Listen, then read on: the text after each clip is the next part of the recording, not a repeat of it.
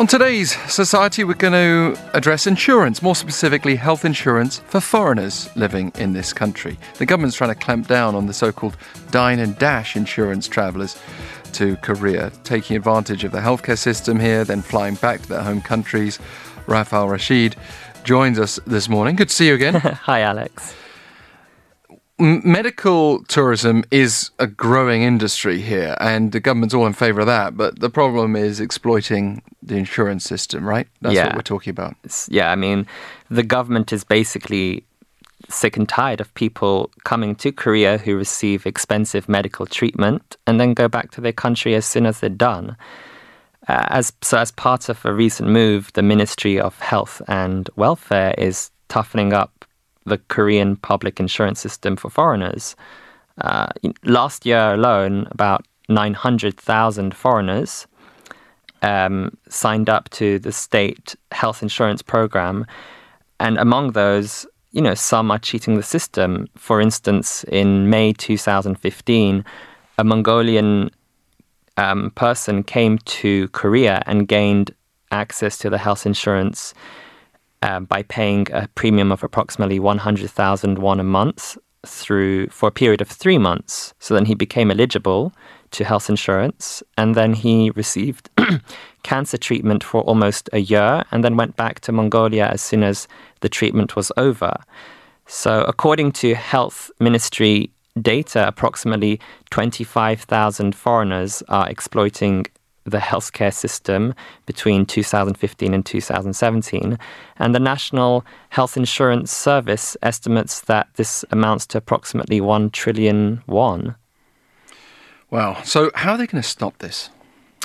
So, in August, uh, the ministry announced that it would basically extend the period for foreigners to become eligible for health insurance from three to six months, so long as they are paying medical tax every month through their job. And, you know, although it's easy to early to say, if the regulation does not make a significant difference, um, the ministry said that the period might be further extended. Sounds you know reasonable in a way. I suppose this country's like any country trying to weed out those who uh, only want to come here to take advantage of some feature, including healthcare. But that's not all, is it? There's always a, a but. Yeah, of course.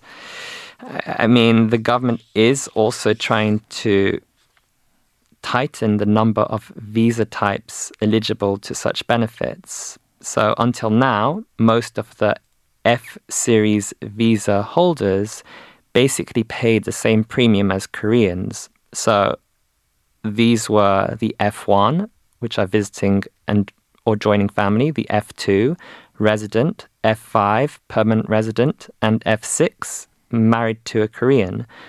But now, under the new legal amendment, only foreigners that have F5 and F6 visas will receive aid just like Koreans, whereas F1 and F2 holders will have to pay extra premiums.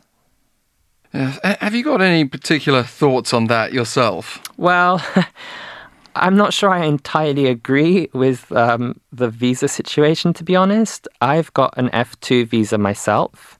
It took me approximately six years to become eligible to receive it. And now I'm going to essentially have to pay premiums, even though uh, I've been here long term and I'm probably in the same situation like many other foreigners. So basically, I feel like the message the government is giving is get married if you want to pay less premiums. So I don't really see that as a very equal system. I understand. I mean, as someone who's an F6 visa holder, I, I do sympathise with you. You know, I think we've been in this country for a similar amount of time, but Yeah. because I haven't married yet, then I'll have to pay more.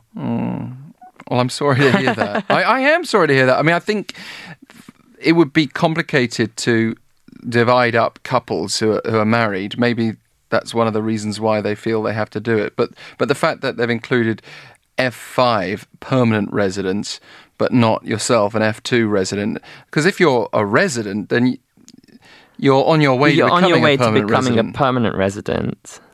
You're obviously fairly committed. You're it's definitely not here as a, a sort of fly by night Yeah. taking advantage.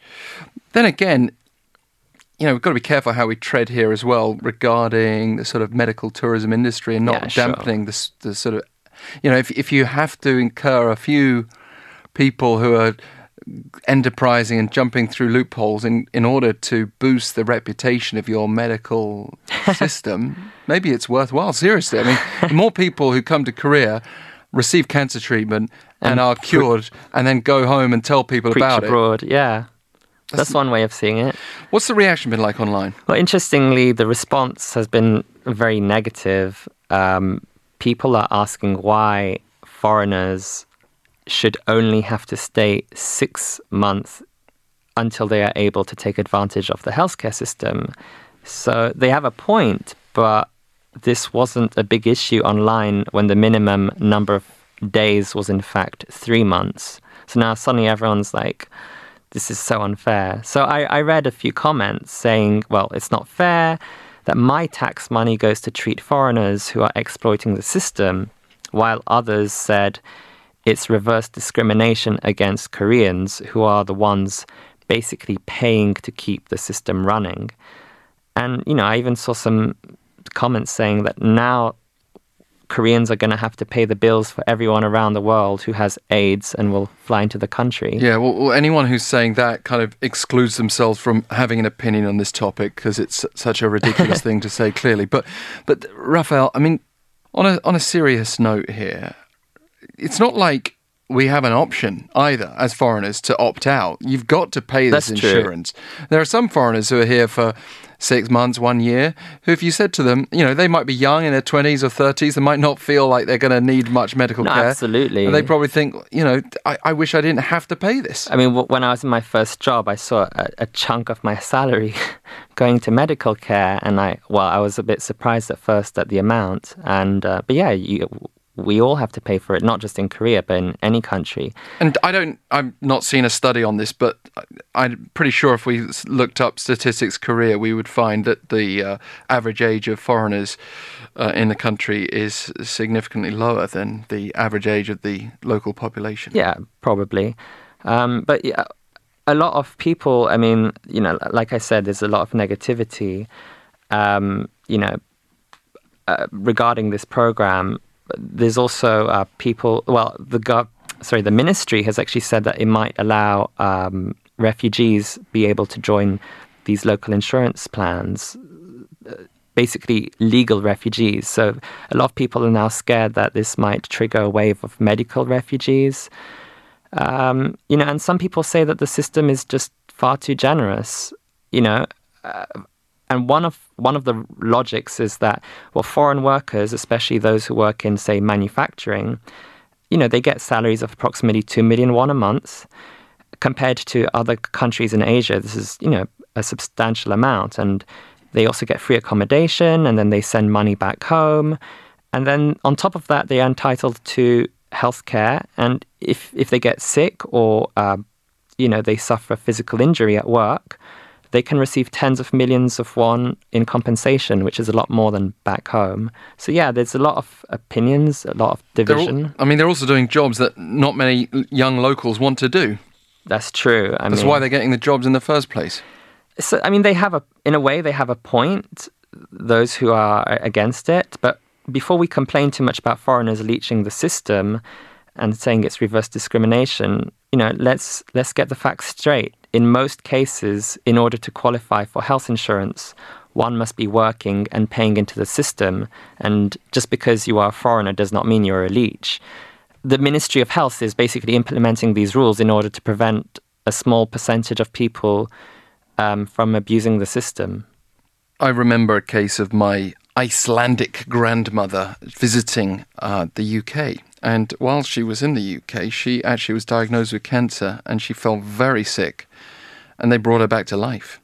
The NHS in the UK, um, despite her not being a British citizen, didn't charge a thing for it. Yeah, What are other countries doing on this? I just mentioned that as yeah, a no, but that's example. that's a very good point because you know not not only Korea but the UK, Japan, you know Germany, they all have these public insurance coverage schemes, and in some of the countries, you know, you just pay a little amount. In the UK, if you're a non-EU resident um, and you've got a visa for more than six months, you pay about three hundred dollars, I think, per year.